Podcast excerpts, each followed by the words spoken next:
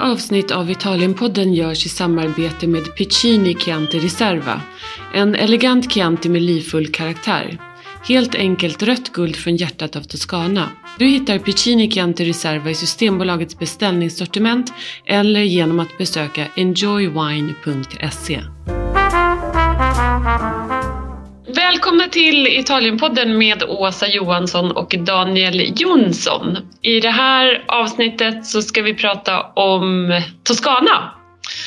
Hej Daniel förresten! Hej! Hur mår du? Jag mår jättebra. Det ska bli superkul. Jag tänkte på det. Näst förra avsnitt vi spelade in så var vi väldigt, eller då var vi ju specifika om Chianti Classico. Då kände jag att det ska bli jättekul faktiskt att göra ett om Toscana i lite bredare vyer. Så att det ska bli ja jättekul. Men precis, så här, zooma ut lite grann. Mm. Vad har du äh, gjort idag? Jag har jobbat med annat än Italienpodden.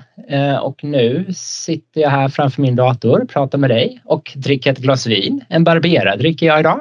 Vad gör du? Oh, oh, jag, jag sitter här och eh, jag har också jobbat och varit så här mammataxi idag, skjutsat barn hit och dit eh, och har ett litet glas rosé från Abruzzo i mitt glas.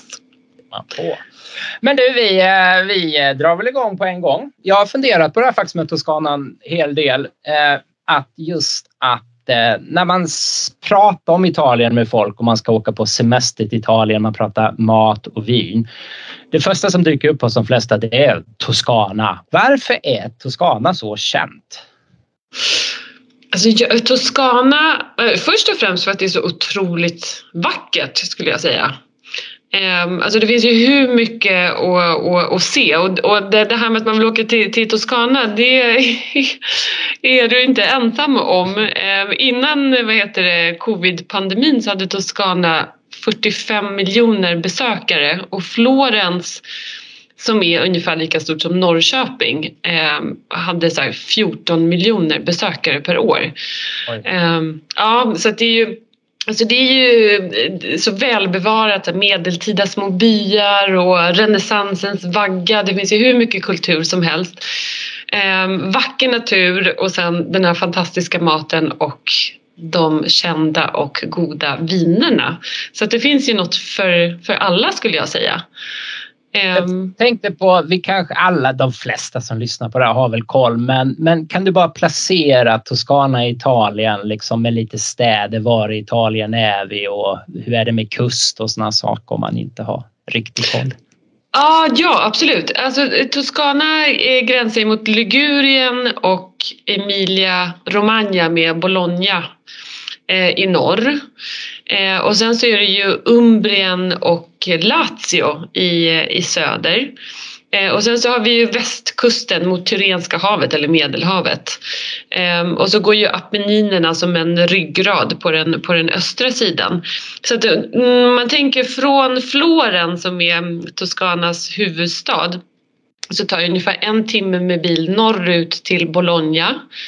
Och så tar det ungefär, ja, om jag kör min Fiat femhundra och undviker böter så tar det ungefär eh, två och en halv timme ner till Rom, alltså söderut.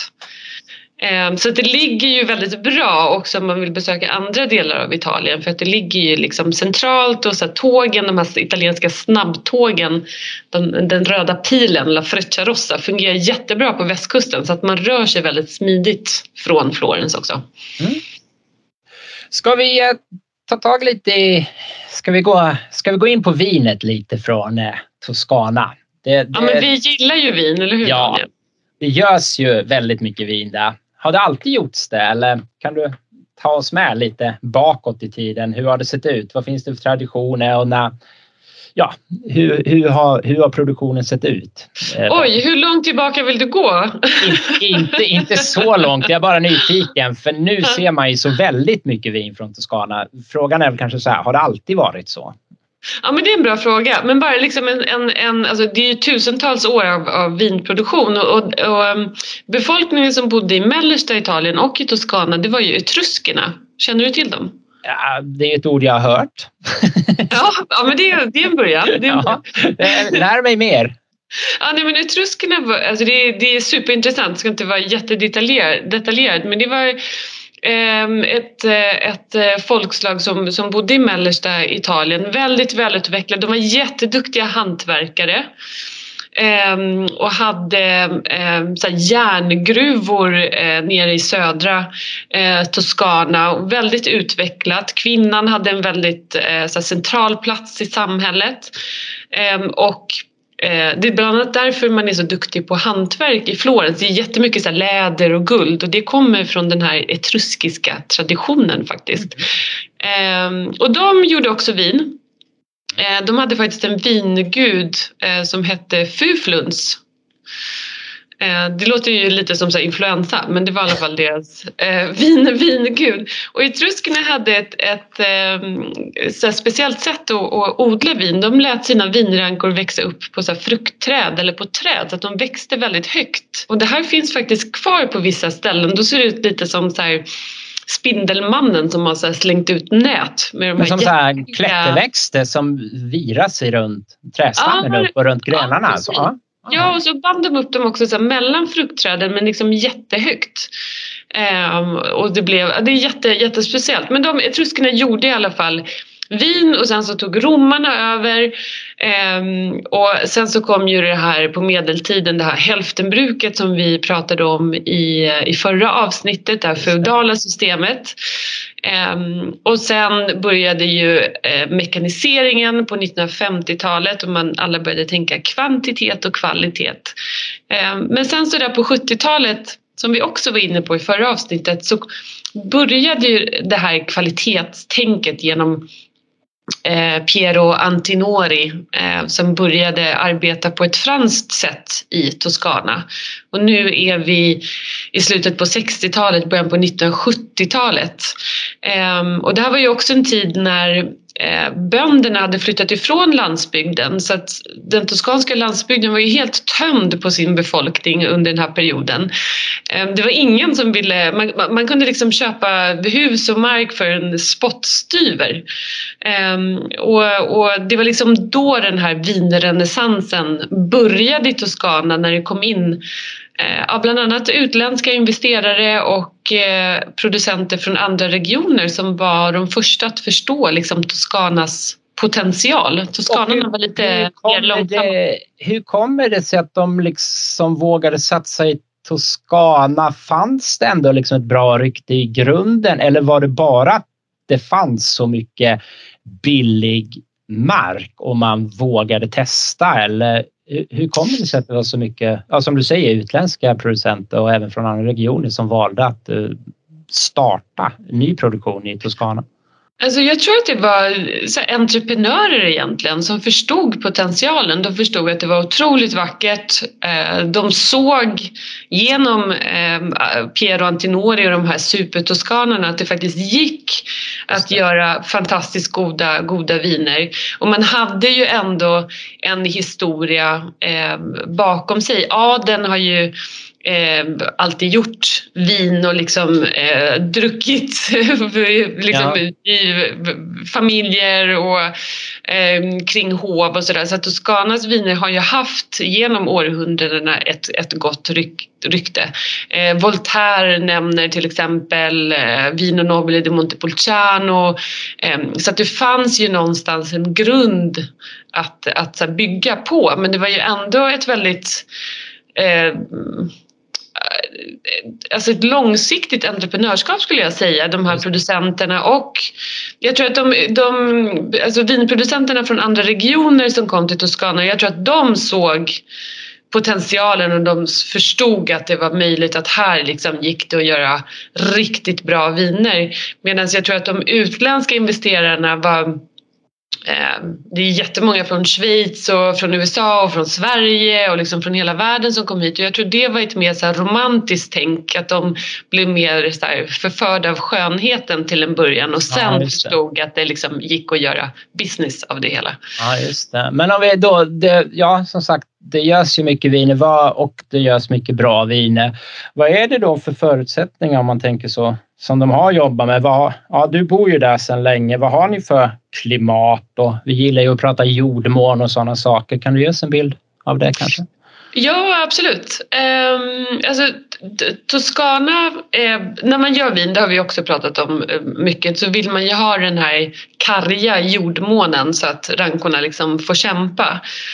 Um, och Toscana har på väldigt många platser, är det, det är ju väldigt mycket kullar eh, och berg, och det är väldigt karg eh, jordmån, så att det var ju förfärligt att vara bonde här. Det var ju mm. jättetufft liksom, att livnära sig på det här hälftenbruket som man hade. Det var fattigt och torftigt och lite mat.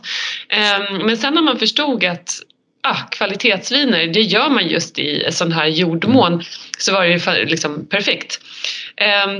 Så på många platser så är det väldigt karg jordmån, förutom i Maremma i södra Toscana, där är det mer, mer bördigt, och det är också där man producerar den största delen av Toscanas grönsaker och frukt. Och sen så vad det gäller klimatet så är det ju medelhavsklimat vid kusten, så varma somrar och milda vintrar. Och sen inåt land, ju närmare man kommer Apenninerna, desto mer kontinentalt blir klimatet. Och det betyder ju att man har väldigt varma somrar och väldigt kalla vintrar. Just det. Och vad är det för druvor som trivs där då? Eller vad, vad odlar man mest? Det är väl oftast de som trivs också, men... ja, ja, alltså det är mest röda viner. Mm. Så det är åttio procent rött vin. Kommer du ihåg namnet, Daniel, på Toscanas druva? Sangiovese, eller vad då? Ja, men gud. Ja, ja. Ju... Och ta ett extra vin när du sparar rätt. Precis. Ja, jo, men där är vi ju med liksom. Men man odlar väl inte bara Sangiovese? Nej, det gör man inte. Men inte bara Sangiovese. Men Sangiovese är ju liksom grunden i de här ja. mest berömda röda vinerna. Chianti och Chianti Classico, Vino Nobile di Montepulciano och Montalcino, Brunello di Montalcino. Sen så finns det ju andra också, så här Montecucco, Um, som ligger söder om Montalcino. Um, vad finns det mer? Uh, Morellino di Scansano. Um, och där, där är det liksom Sangiovese som är Eh, huvudingrediens. Eh, men sen så finns det lite annat. Eh, de internationella druvsorterna har faktiskt funnits väldigt länge i Toscana. Eh, det var adeln som eh, tog med sig Merlot, Cabernet Sauvignon och Cabernet Franc eh, till eh, eh, Toscana redan på sjuttonhundratalet, och då speciellt till en region norr om Florens som heter Pomino, som ligger i Valdarno, och även i Carmignano, som är en jätteintressant liten region som ligger i nordvästra Toscana. Där har man odlat de här internationella druvsorterna sedan århundraden. Men Den, liksom det stora genombrottet var ju där på sjuttiotalet när, med de här supertuskan, supertoskanerna. Um, och sedan dess så har ju liksom Chardonnay och de franska druvsorterna gjort sitt intåg på den toskanska vinscenen. Um, men sen så finns det lite andra saker också. Um, Syrah. Mm. Som man mest egentligen förknippar med södra Frankrike och Rhônedalen. Det finns en jättevacker stad som heter Cortona, som faktiskt etruskerna byggde. Och kring Cortona så odlar man idag jättemycket Syrah, och det finns jätteduktiga producenter, bland annat en nästan kultförklarad producent som heter Stefano Amerigi, som gör jättegoda Syrah. Um, och sen så finns det faktiskt närmare en stad som heter Arezzo, som också etruskerna eh, grundade. Där odlar man uppe på väldigt hög höjd mot Apenninerna. Där odlar man också Pinot Noir, som också är jätte, eller Pinot Nero på italienska, yes. som också är jättefina. Um, och det var ju de blå druvorna. Sen så finns det ju vita, Trebbiano, eh, som är på uppgång igen efter att ha varit en väldigt så här, neutral dest- destilleringsdruva eh, som är samma druva som Onier Blanche i, i Frankrike, som man använder till konjak bland annat och armagnac. Eh, och sen så har vi ju Vermentino längs kusten som blir allt mer poppis. Så det skulle väl jag säga är liksom huvuddruvorna. Och vad gör man för typer av viner på de här druvorna? Finns det någon liksom gemensam nämnare i Toscana, så där att man har en tradition och, att göra på det här sättet, eller finns det allt? Du kan, finns det något för alla, eller förstår du frågan? Ja, alltså det finns ju någonting för alla idag, men traditionellt sett så var ju, eller är ju vinerna från Toscana eh, alltså strama. Eh, det, klimatet gör att det ofta blir ganska tuffa tanniner, även om man har blivit liksom duktigare på och att ta hand om, eh, om, om druvor och om liksom att arbeta i vinkällaren plus klimatförändringarna. Så att vinerna är ju mycket mer fylliga idag än vad de var en gång i tiden. Eh, men men mm, alltså i, i de klassiska områdena så är ju vinerna ganska strama med rätt tuffa tanniner och hög syra just på grund av de här temperaturskillnaderna mellan yes. dag och natt. Eh, men sen så när man kommer närmare kusten och längre söder söderut så eh, blir ju vinerna mer fylliga, och speciellt om man använder till exempel merlot och lite så här fluffiga eh, druvsorter med mycket, mycket, mycket frukt. Så att jag skulle säga att det, det finns någonting för, för alla, både strama och, och fruktiga, fylliga eh, ja. viner. Ska vi... Vågar du dig på att ge några tips här då? Om vi säger att jag vill köpa något från Toscana nu och jag vill inte, jag är inte jättesugen på något stramt så, utan jag vill ha något ganska stort och fylligt. Eh, vad, vad kan du säga något då? Vad försöker jag hitta då? Då skulle jag leta efter ett vin från Bolgeri. Eh, Bolgeri är ju, eh, ligger längs kusten i södra Toscana, eh, och det, där trivs inte Sangiovese, det är för, för, för varmt och för soligt. Eh, så där hittar man Cabernet Sauvignon och Merlot och Petit Verdot, och det är ofta fylliga, ganska kraftiga viner eh, med rätt mycket ekfatslagring, så där får man liksom mycket av allt. Eh, sen så finns det ett... Eh, Ett område som heter Maremma, och där är det liksom plattare, mer bördig jord, och där är det också internationella druvsorter. De brukar vara riktigt fluffiga faktiskt, vinerna från, från Maremma. Så det kan man, det kan man leta efter.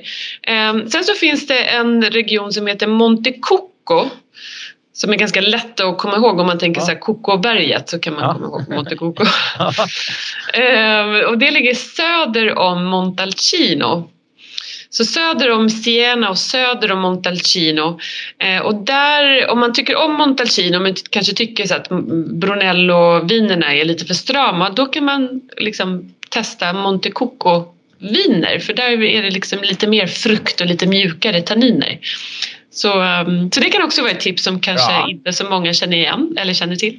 Bra, det är en rätt okänd region fortfarande. Ja, bra tips. Men och, eh, om man då... Eh...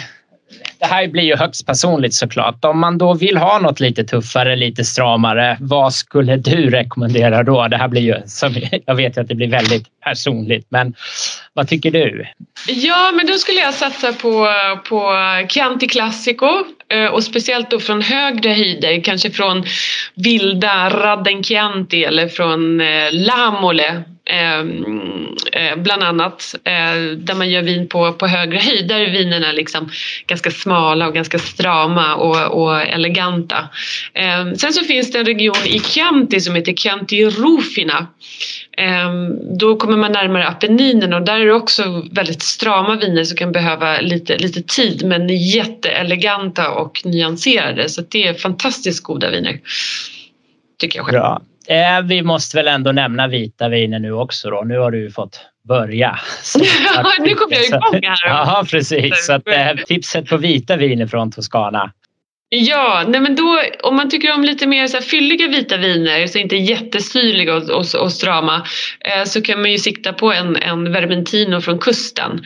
Eh, det är ju lite varmare kring, eh, kring kusten, och den här Vermentino-druvan eh, utvecklar lite så här tropisk frukt i den här värmen, men behåller en så här medelhög eh, syrlighet, så det är fortfarande ganska friskt, men det är liksom inte stramt. Det är ganska generösa viner, eh, de här Vermentino-vinerna från kusten. Däremot gillar man strama vita, så kan man ju sikta in sig på en Trebbiano eh, från Chianti Classico. Bland annat gården Monteraponi gör en jätteintressant eh, Trebbiano. Svår att få tag på, men lyckas man med det så, så får man en trevlig kväll, helt klart. eh, sen så finns det en del som också vinifierar Eh, Sangiovese som ett vitt vin. Alltså man pressar direkt utan att få med någon färg från skalen. Mm. Eh, och en del gör även mousserande viner på eh, Sangiovese. Bland annat den där svenska gården Terreno, som vi är nästan grannar eh, med familjen Rune och min kompis Sofia. Yes. Eh, de gör ett jättegott mousserande vin på just eh, Sangiovese. Eh, som är vitt. Som är vitt. Många bra tips där. Jag bara, ja, det är fredag här nu. Det är, det är ju fredag. Jag bara ja, men precis. Nej, men jag tror vi ska börja avrunda faktiskt. Vi har, vi har fått mycket bra tips och eh, lärt oss lite om Toscana. Eh, vi kan också säga så att om man gillar det vi gör och vill veta mer och få tips kanske om vad som händer i vinvärlden i Italien, om man vill ha lite resetips och kanske vintips, så tycker vi att man ska anmäla sig till vårt nyhetsbrev som vi sätter igång med nu. Och det kan man göra på vår hemsida. Eh, ja, till att börja med. Idag. Du har ju jobbat med det idag. Du är ju så jävla snabb. Det är ju superbra ju. Ja, men precis. Så gå in på italienpodden punkt se så ska det vara, inte vara några svårigheter att eh, anmäla sig till nyhetsbrevet där. Eh, ja, men eh, vi tar väl helg nu och så säger vi tack och hej, va? Ja, men det gör vi. Trevlig, ja. trevlig helg. Buon fine settimana, som man säger här nu. Precis, och trevlig helg som man säger här i Vallentuna. Ja. ha, ha det gott nu. Hej då. Ja, ciao, ciao. Hej då. Hej. Detta avsnitt av Italienpodden gjordes i samarbete med Piccini Chianti Riserva. En elegant Chianti med livfull karaktär. Helt enkelt rött guld från hjärtat av Toscana. Du hittar Piccini Chianti Riserva i Systembolagets beställningssortiment eller genom att besöka enjoy wine punkt se.